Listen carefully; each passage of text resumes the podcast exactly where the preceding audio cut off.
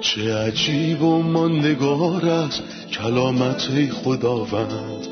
ابدی و جاودان است تمامی کلامت. همچون نهری خروشانه بر قلب تشنه کلام تو برترین است تسلی قلب من. نوری بر پاهای من چراغ راه های من. کلام تو شفا بخشد درد و رنج و زخم من. نپویی این کلام ساکن شد در قلب من. تغییرم به آزادم ساد شبان نیکوی من. چه عجیب و نگار است کلامت خدا رد ابدی و جاودان است تمامی کلامت. درود بر شما شنوندگان گرامی. امیدوارم حالتون خوب باشه و آماده شنیدن کلام خداوند باشید. به قسمتی تازه از سری برنامه های تعلیمی تمام کتاب خوش اومدید. در مطالعه کتاب های عهد قدیم به کتاب اول تواریخ فصل یازده و دوازده رسیدیم. در این قسمت مردان بزرگی رو می‌بینیم که داوود مرد خدا رو احاطه کردند در ابتدای این قسمت به مهمونمون خادم خداوند در استودیو خوش آمد میگم. برادر یوسف سلام و خیلی خوش اومدین. ممنونم خواهر سنم منم سلام می‌کنم خدمت شما و شنوندگان خوب این برنامه. برادر چند آیه از فصل یازده رو می‌خونم. آنگاه همه قوم اسرائیل در هبرون نزد داوود گرد هم آمدند و گفتند ما گوشت و استخوان تو هستیم.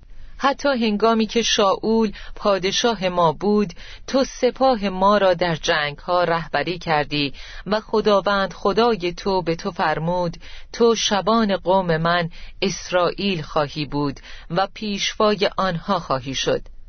پس تمام رهبران قوم اسرائیل نزد پادشاه در هبرون رفتند و داوود در پیشگاه خداوند در هبرون با ایشان پیمان بست و ایشان داوود را طبق کلام خداوند در سموئیل به پادشاهی اسرائیل مسک کردند.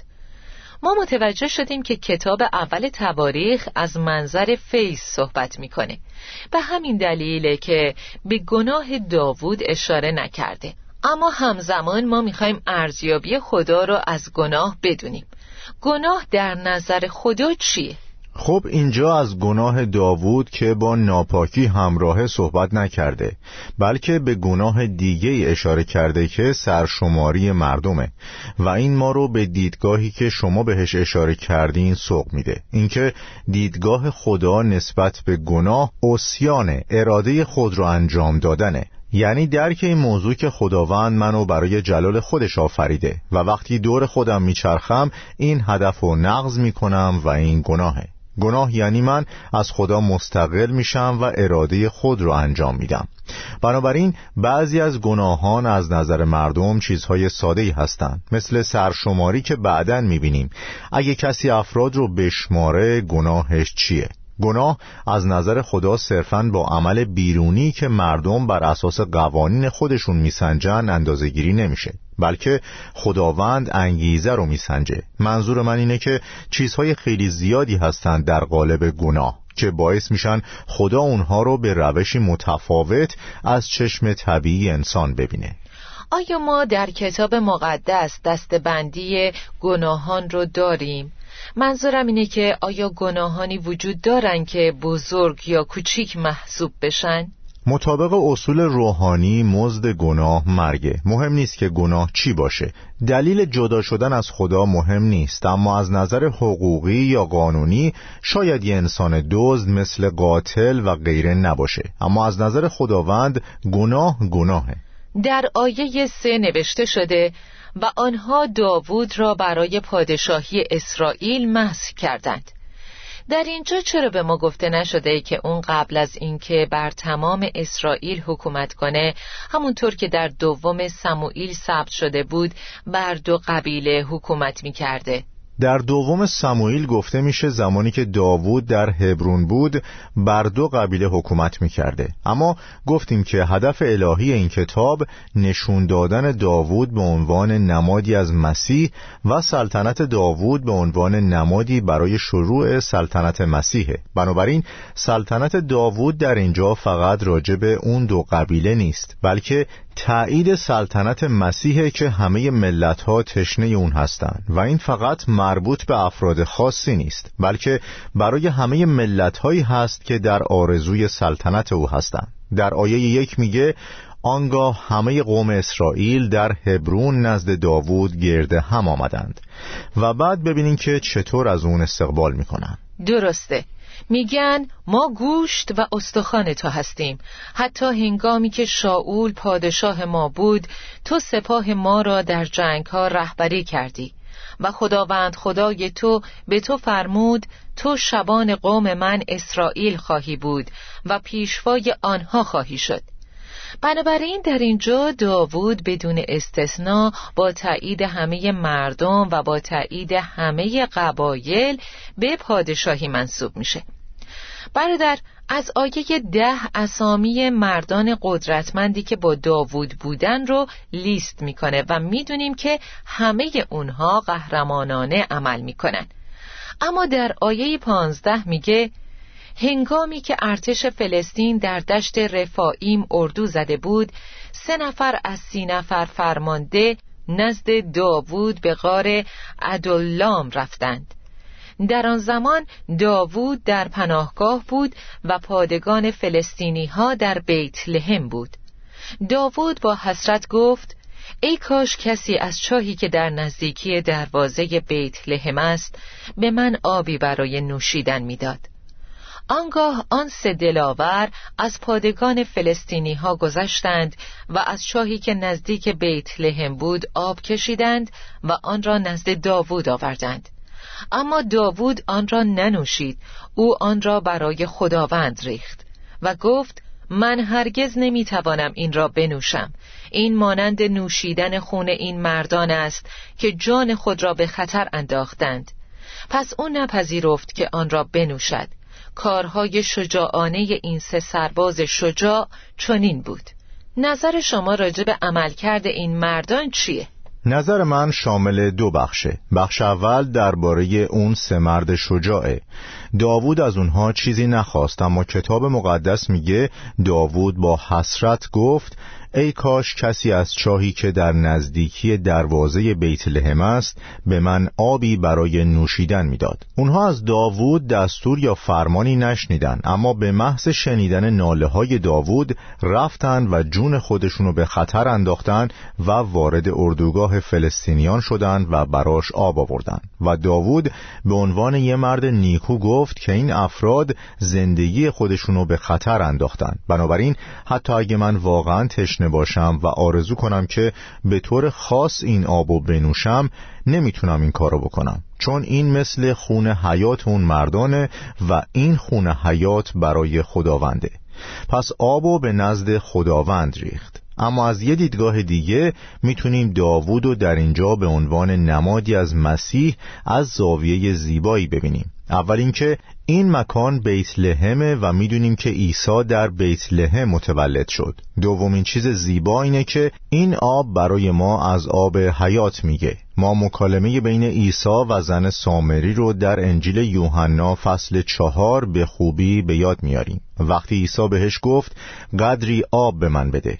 و بعد از یه مکالمه می‌خونیم که عیسی به او پاسخ میده اگر می‌دانستی که بخشش خدا چیست و کیست که از تو آب می‌خواهد حتما از او خواهش می‌کردی و او به تو آب زنده عطا می‌کرد.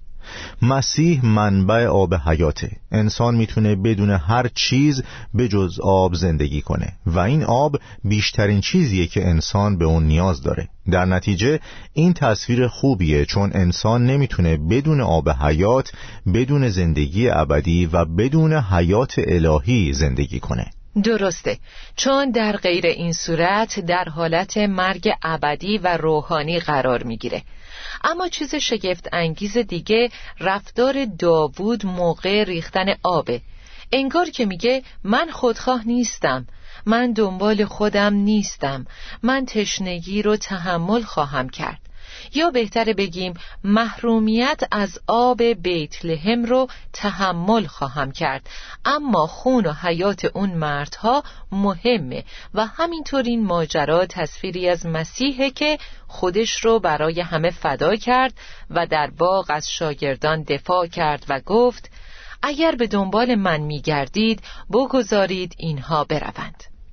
در مورد اون سه نفر اگه بخوام چیزی اضافه کنم اینه که کسی که اراده خدا رو بدون اینکه ازش خواسته بشه برآورده کنه در رأس قرار داره. بنابراین اون سه نفر در رأس بودن چون اونها منتظر فرمان نبودن. من همیشه یوحنا چهارده بیست و سه رو به یاد میارم که میگه هر که مرا دوست دارد مطابق آنچه می‌گویم عمل خواهد نمود. همینطور در آیه 21 از همین فصل می‌خونیم که هر که احکام مرا قبول کند و مطابق آنها عمل نماید او کسی است که مرا دوست دارد و هر که مرا دوست دارد پدر من او را دوست خواهد داشت و من نیز او را دوست داشته خود را به او ظاهر خواهم ساخت. این به این معناست که خداوند همیشه در کنار اون زندگی می‌کنه. اون که کلام خداوند رو حفظ می‌کنه به طرز شگفتانگیزتری خداوند رو می‌بینه. اما همونطور که گفتم حرفهای زیادی در مورد قهرمانان وجود داره. اگه بخوایم مثالی بیاریم در مورد شخصی به نام بنایاهو پسر یهویادا صحبت شده که انسان شجاعی بود و کارهای بزرگی انجام داد و قهرمانی در اعمال بود نه در کلمات. درسته. نمونه از اعمال اون اینه که او دو جنگجوی بزرگ موآبی را کشت. در موآب دو نفر هستند که به عنوان شیر شناخته شدن هیچ کس نمی‌تونه اونها رو شکست بده اما این شخص اونها رو سرنگون کرد. همینطور یک بار و در یک روز برفی به گودالی وارد شد و شیری را کشت. این به من یادآوری می‌کنه که خدمت در آرامش با خدمت در زمان دشواری متفاوته. و اگه بخوایم کسی رو مثال بزنیم که در زمانهای دشوار خدمت می‌کرد فکر می‌کنم اون پولس رسوله.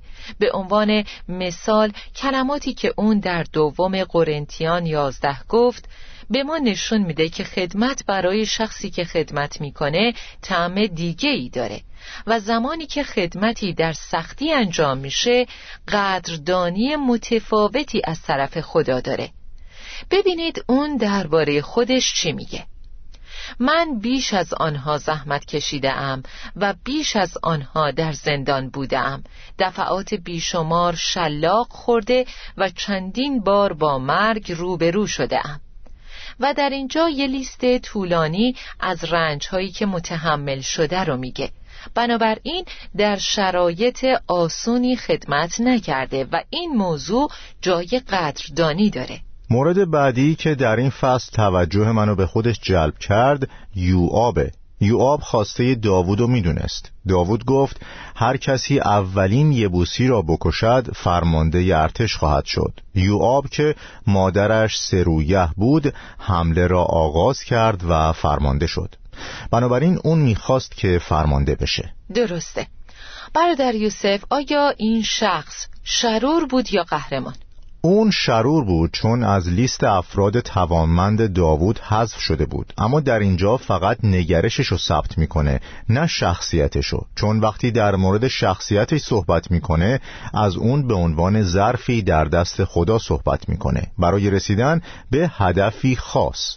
منظورم اینه که مثلا خدا برای رسیدن به هدفش از حمله شیطان علیه مسیح استفاده کرد. در اینجا خدا از یوآب هم برای رسیدن به هدفش استفاده می‌کنه. او از یوآب برای هشدار دادن به داوود در فصل 21 استفاده کرد. نه تنها این در فصل 26 آیه‌ای وجود داره که به ما نشون میده یوآب نگرش خاصی داشته چون اون در مورد غنیمت‌های داوود و خزانه های هدایای اختصاصی صحبت می‌کنه. چه کسی این هدایا رو آورده؟ فصل 26 آیه 28 میگه از هدایایی که سموئیل رایی و شاول پسر قیس ابنیر پسر نیر و یوآ پسر سرویه اهدا کرده بودند. این به این معنیه که خدا از همه ظروف از جمله افراد شرور برای جلال مسیح استفاده می‌کنه. برادر یوسف در آیه 22 میگه بنایاهو پسر یهویادا اهل قبسئیل سرباز معروفی بود. او کارهای شجاعانه فراوانی کرد از جمله کشتن دو جنگجوی بزرگ معابی او یک بار در یک روز برفی به گودالی وارد شد و شیری را کشت. او همچنین یک مصری را کشت. مرد بزرگی که قدش دو متر و نیم بود و نیزهی به اندازه چوب نساجان در دست داشت.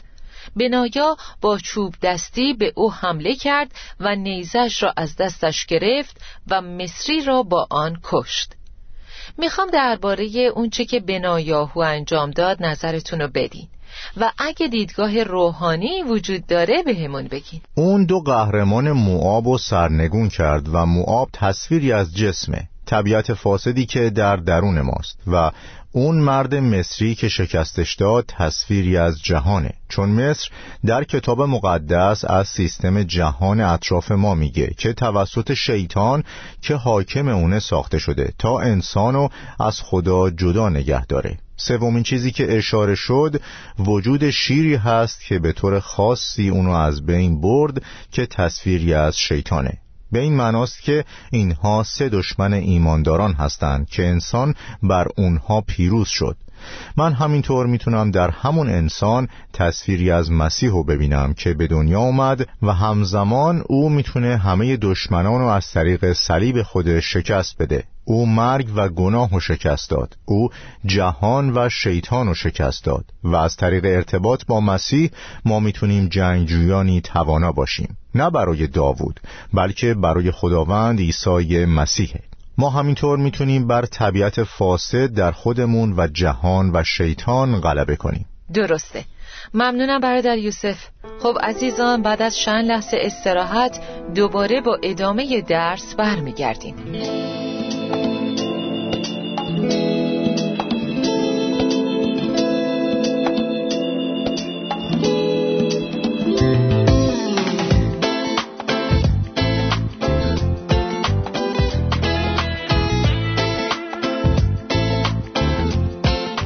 در یوسف در دوم سموئیل فصل 23 آیه 8 می‌خونیم که اینها نامهای سه قهرمانی هستند که در سپاه داوود خدمت کردند.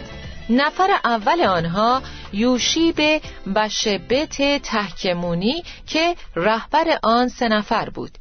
او در یک جنگ 800 نفر را کشت و در اول تواریخ فصل 11 آیه 11 می‌خونیم این است آمار مردان توانای داوود. یشب آم حکمونی فرمانده آن افسر مشهور او نیزه خود را علیه سیصد نفر بلند کرد و همه را کشت. با توجه به این آیاس در اینجا چند تا تفاوت وجود داره. از جمله اسم، نام پدرش و تعداد افرادی که کشت. میشه لطفا راجع به این تفاوت ها برامون توضیح بدین؟ در واقع مشکلی وجود نداره چون افرادی مثل این شخص همیشه لقبی دارن که با اون شناخته میشن. این هنوز هم وجود داره. به عنوان مثال افرادی هستن که اسم واقعی اونها مشخص نیست اما اسم مستعارشون در منطقه خانواده یا محل کارشون شناخته شده است. مورد بعدی هم یوشیب بشبت تحکمونی همون یشب عام حکمونی هست. بشبت یعنی او دراز کشیده. پس کسی که دراز کشیده هوشیار بیدار و منتظر لحظه که تسخیر کنه.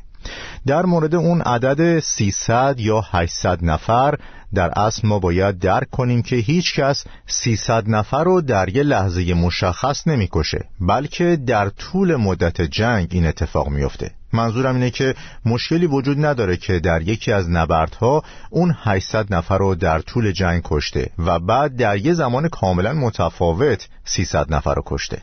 و حتی اگه نبردی با 800 نفر هم باشه ما دخالت خدا رو در موقعیت های نظامی نادیده نمی‌گیریم. چون چه کسی باورش میشه سنگی که در دست داووده بتونه جولیات رو اونطور زمین بزنه؟ بله کاملا درسته. برادر یوسف وقتی فصل دوازده رو می‌خونیم لیستی از اسامی جنگجویان قدرتمندی که به داوود پیوستن رو پیدا می‌کنیم میشه درباره اونا برامون توضیح بدین؟ نکته عجیب اینه که از اون جنگجویان توانا در ابتدای کتاب تواریخ نام برده شده در حالی که در سموئیل در پایان کتاب به اونها اشاره شده. این به این دلیله که داوود یه نماده. بنابراین با جنگجویان شروع نمی‌کنه بلکه با قهرمانان خودش شروع می‌کنه. زمانی که مسیح فرمان روایی می‌کنه ایمانداران با او ظاهر میشن. دومین چیز عجیب در اینجا دشمنان هستند. دشمنان داوود در کتاب سموئیل طایفه بنیامین بودند. عجیبه که داوود به هر کجا که میره می‌بینیم بنیامین اونو دنبال می‌کنه. وقتی که به سقلق رفت در آیه دو افرادی رو پیدا می کنیم که از طایفه بنیامین و نزدیکان شاول بودند و بعضی از مردان بنیامین و یهودا در آیه 16 اومدند و موقعی که اون به هبرون رفت در آیه 29 میگه از طایفه بنیامین خیشاوندان شاول. عجیبه که داوود می‌تونست قلب طایفه بنیامین یعنی پیروان شاول رو احیا کنه. این افراد همه جا اونو دنبال می‌کردن. این به ما نشون میده که کسانی که برای مسیح زندگی می‌کنن باید با مسیح تجلیل بشن. کسانی که با مسیح تحمل می‌کنن روزی با مسیح جلال خواهند یافت. درسته. در این مورد در آیه یک میگه این است نام مردانی که نزد داوود در سقلق آمدند. این چیزی رو به من یادآوری می‌کنه. اونا ابتدا پیش داوود اومدن و بعد به جنگجویانی تبدیل شدن که اطراف اون بودن. اجازه بدین صفاتشون رو در آیه 38 از همون فصل بخونم. تمام این رزمندگان آماده نبرد با اراده راسخ به هبرون رفتند. چرا این افراد با داوود همراه شدن و این فعالیت را انجام دادن و سخت کار کردند تمام داستان در مورد قلبهای به هم پیوسته اونا نسبت به داووده اونا با تمام وجود به هبرون اومدن تا داوود و بر تمام اسرائیل پادشاه کنند. این به ما نشون میده که خدمت و پیروزی واقعی با میزان دلبستگی قلبمون به خداوند سنجیده میشه آیه زیبایی رو در دوم قرنتیان پنج به یاد میارم که میگه زیرا محبت مسیح حاکم بر تمام افکار و کارهای ماست. چون می‌دانیم اگر یک نفر به خاطر همه انسان ها مرد مسلم است که همه در مرگ او مردند. برای اینکه کسانی که زندگی می کنند دیگر برای خود زندگی نکنند. قلب آنها توسط عشق مسیح محدود و کنترل می شود آنها دیگر برای خودشان زندگی نمی کنند بلکه برای او زندگی می کنند که به خاطر آنها مرد و دوباره زنده شد. اون افراد به داوود پیوستن و در تمام مراحل زندگی اونو همراهی کردند. اگه آیات مربوط به هر گروه از اونها رو بخونیم صفات بیشتری رو پیدا می‌کنیم. به عنوان مثال آیه دو میگه آنها تیرانداز بودند. اینها خصوصیاتیه که مربوط به قهرمان بودن اونهاست. آنها می توانستند با دست راست و چپ با کمان تیراندازی و با فلاخون سنگ پرتاب کنند. همینطور در آیه هشت میگه هنگامی که داوود در قلعه بیابانی بود رزمندگانی نیرومند و با تجربه از طایفه جاد که متخصص در سپر و نیزه شیرچهره و مانند آهو در کوه تیز پا بودند به او پیوستند. می‌بینین قدرت و سرعت اونها تا چه حدیه؟ روح خدا در آیه 18 بر یکی از اونها ریخته شد. اون شخص چی گفت؟ آنگاه روح خدا بر اماسای که بعدا فرمانده سی نفر شد فرود آمد و او چنین گفت ای داوود پسر یسا ما از آن تو هستیم پیروزی بر تو و کسانی که یاران تو هستند. خداوند پشتیبان توست. داوود به ایشان خوش آمد گفت و ایشان را سرداران سپاه خود کرد. این ما رو دوباره به اولین ایده سوق میده. تو صاحب قلب ما هستی. بنابراین برای ما مهم نیست که این رنج رو با تو تحمل کنیم. در واقع دلبستگی ما به مسیح باید اینطوری باشه. برادر یوسف ممنون. به پایان برنامه رسیدیم. خسته نباشید. ممنونم. امیدوارم که شنوندگان عزیز از برنامه امروز بهرهمند شده باشند آمین. عزیزان افراد زیادی بودند که حتی موقع ترد شدن داوود اونو در بر گرفتن. کتاب مقدس اونها رو مردانی توانا توصیف می‌کنه. اگه مسیح الان روی زمین پادشاه نیست یا به معنای واقعی کلمه بر زمین حکومت نکرده به این دلیله که در زمانی زندگی می کنیم که صبر مسیح خونده میشه.